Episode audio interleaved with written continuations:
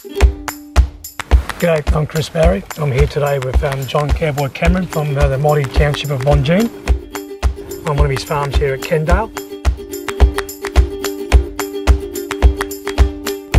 Uh, Cowboy, can you give us a bit of a rundown, please, on how you start with your planter maintenance for the pre-season? Yes, Chris, our planters are starting to get a bit of, bit of age about them now. So at the beginning of each season, we give it a full run through. We're running disc planters, and each of those discs and every item on it has a bearing. So at the beginning of each season, we check every bearing.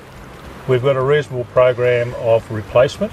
We're down to the stage now where probably after 2,000 hectares, we religiously replace every bearing on the machine prior to the season.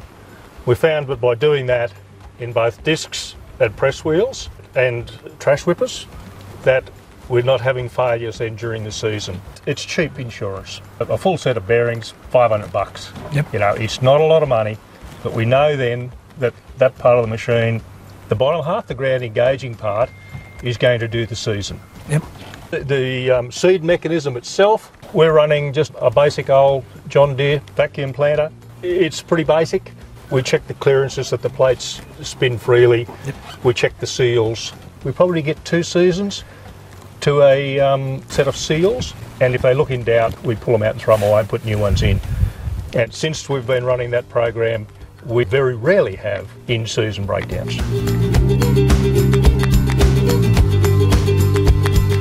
And um, Cowboy, with your stubble management after cotton, how do you proceed with that in the winter time and coming into the spring? Right, so we're running a reasonably fixed rotation. Dryland cotton is our pillar crop. That's what we're trying to produce. So post harvest, everything is mulched. We've actually stopped root cutting the last couple of seasons. We're now stump spraying, and whenever possible, our rotation crop then is a double cropped wheat crop, and that's the start of our next cotton crop. And if you look up our rows, we're on metre spacings with our crop rows. We're on 50 centimetre spacings with our wheat stubble so that it's evenly spaced either side of our summer crop row. So that's planted in the winter. Through the fallow, we try and maintain that. If we do need to add fertiliser to the program, we'll put it in on that plant line, Yep. but we're putting it in on 50 centimetre spacings so that it's not putting a heap of fertiliser right underneath the plant line. My own personal preference is I don't like to use things like a one tripper where all your fertiliser is going directly on your plant line Yep. because we have had instances where there's been insufficient rain and you end up with seed bed Seed burning. But by splitting it out on the 50 centimetre spacings, the rate under your row is much less Yep. if needed. We soil test virtually all our farms, and in some years we do need to add extra fertiliser, some other years we don't. So try and spread that out. We try and maintain that stubble, and then on a good day, our MaxEmerge runs up those 50 centimetre rows, leaves the wheat stubble intact, and we're planting the cotton crop in that lovely little area that's a raised, soft area in between your wheat rows. Yep. And that's a beautiful seed bed. Yep. We plant into moisture all the time. Our challenge is to get it into moisture without too much dirt. So on these planters, there's there's several things that allow you to do that. You've got depth settings for your gauge wheels, which determine how deep the disc goes in and out of the ground. Press wheels to close it, but we've also got trash whippers on the front. And the challenge that we have now is we want to plant into moisture, but we want to have a finished depth of about an inch and a half. Yep. So in some years, then, if we've got a couple of inches of dry dirt, we'll push some of that aside with Yep. the trash whippers, so that we're planting in the moisture, Yep. just bringing a small amount of dried soil back over the top with just a really scientific piece of drag chain. Simplest thing in the world, and it does a magnificent job. job. Yep. And it just breaks up the crust behind the press wheel, Yep. Loosen the soil up a bit more.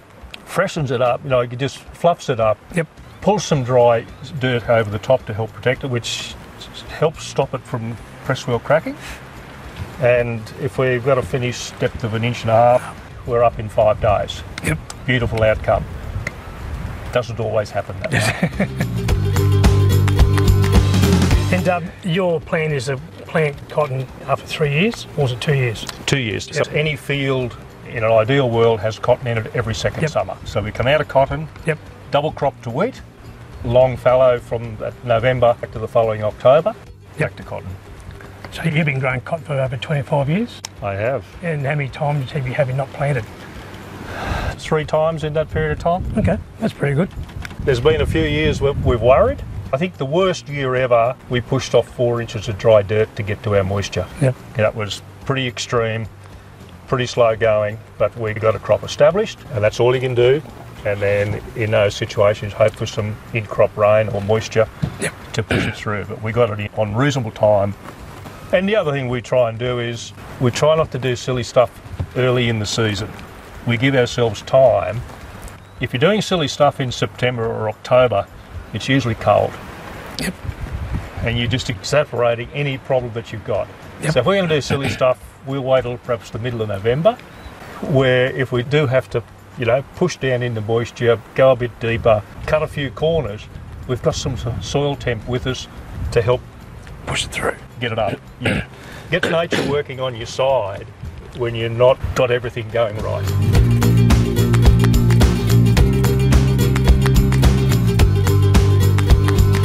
And um, Cowboy, just at planting time when you start planting, bit of a uh, establishment of awareness for pests and diseases.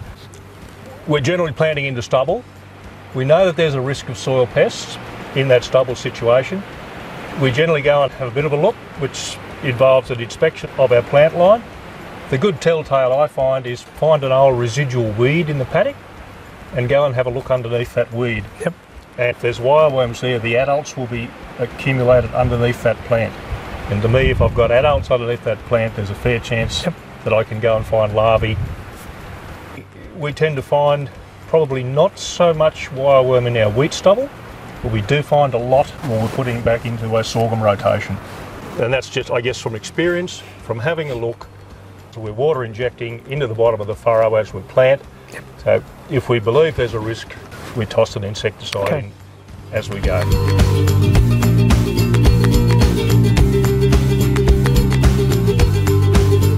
Um, also, Cowboy, could you just give us a rundown on how you check your seed depth, your seed placement, and how often you actually do it when you're planting? Well, I start with a preset idea of where I'm going to set my planter, which comes from experience, you know, or how it was set from last year is always a good starting point, you know, because the last field you planted last season, if you haven't changed anything, that's not a bad starting point for this year. So that we make an assessment by the soil type we're going into, and it's very important for growers to know their soils. I'm lucky in that I farm some very nice, soft, friable Bungunya clays.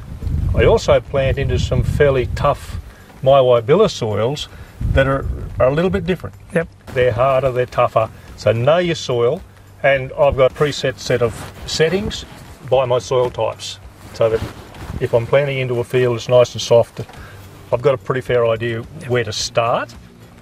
We might run the planter then for 100 metres, pull up and get the trusty screwdriver or the CSD spatula, Tape measure. and have a good scratch. Yep.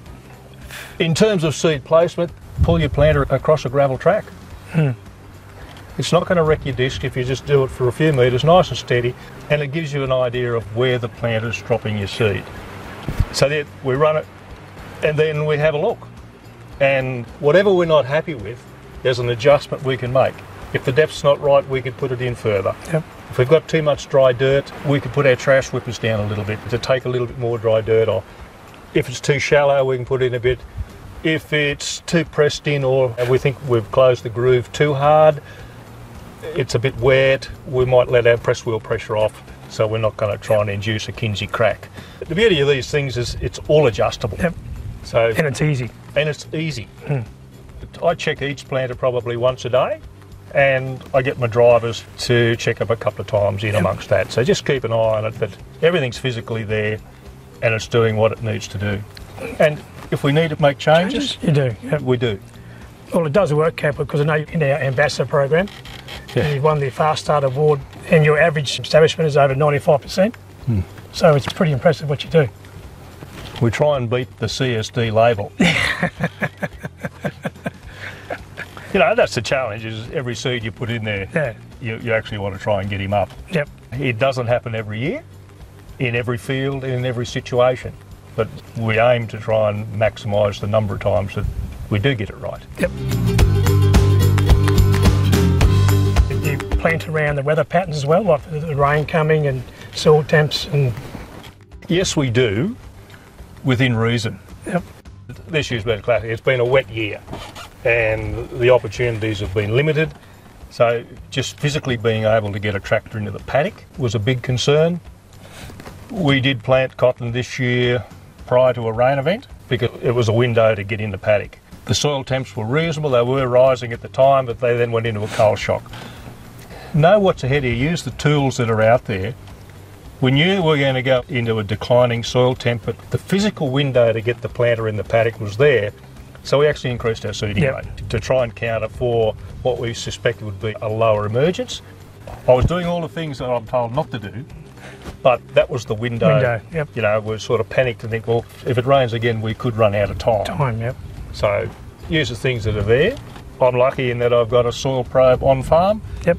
With soil temps, I religiously watch that, you know, as we come into summer crop planting time, because that makes a difference between five days out of the ground and 14 to 21 days out Yep. of the ground. Exactly the same seed in the same moisture, same situation. Yep. Now, the stuff that comes up at 21 days, it's a win, it's up, but it takes it forever to get a go on. Whereas the stuff that we can get out in five to seven days, it will always power. Power on, yep. You know, it gets to first true leaf, Yep. gets to first square healthily. Whereas those crops that have struggled to come up, Yep. they take forever Forever. To come good. Yep. So you use the CSD website to look at the soil temps on the weather stations and look at the seven day forecast and then look at all the data degrees ahead. And, Yeah. Yep. That's good. Yeah. We find it really helpful. Yep. Uh, if we're doing stuff that we know that putting the crop under stress, we're aware of that before we start, so we can make some management changes to try and counter for that situation. This week, for example, we've run into rising soil temperatures, reasonable moisture, and good temps. We've dropped our seeding rate by three plants a metre, Yep. and we'll probably end up with the same established as we were three weeks ago go. Yep. but dropping more seeds per metre. So be fluid in what you do and use the information to make the decisions that you need to make. Um, also, Cowboy, with the CSD website, there's an area there you can go check where your seed analysis, your seeds per kilo, and all that stuff for your varieties. What do else do you do? Because I know in the bag we've got the QR codes as well now. Yes. Do you use that as well to help with your planting? And Yep. No, we're finding it very easy. It's got a simple QR reader on the phone. Zap it, and this one tells me that this particular bag's 93% warm germ, but 76% cool germ. yep, knowing that when I put that seed in the planter lets me to think, well, what's the forecast for the next week? And if the forecast is cool weather, well, only three quarters of this is likely to emerge. Yep. So perhaps I should be increasing my planting rate accordingly. yep, So knowing that information, then if we're going into good conditions, say, well, we're going to get 90% of this up and adjust the seeding rate accordingly. yep, And at the cost of a bag of seed, if we can get a few more hectares, it's worthwhile. But more importantly, it's a successful plant hmm. stand. You know, we're aiming for probably eight plants a metre, and that's what we want to get. yep. If we get four, what do you do? You've got a stand, but it's not a good Not a stand. good stand, yep. And by the time you know you've got a stand, you've lost another three Yep. weeks. Well, thank you for your time, Cowboy. No It worries, was- Chris. It was very well done, and I just hope the season works in very well for you and try and pull off another 11 and a half bale crop. Well, we're off to a good start. The plant stands, for what we're observing so far, basically every seed we put in the ground looks like it's up. Yep. If we can maintain that, we're off to a good start. Good start. Yep. Yep. Thanks, mate.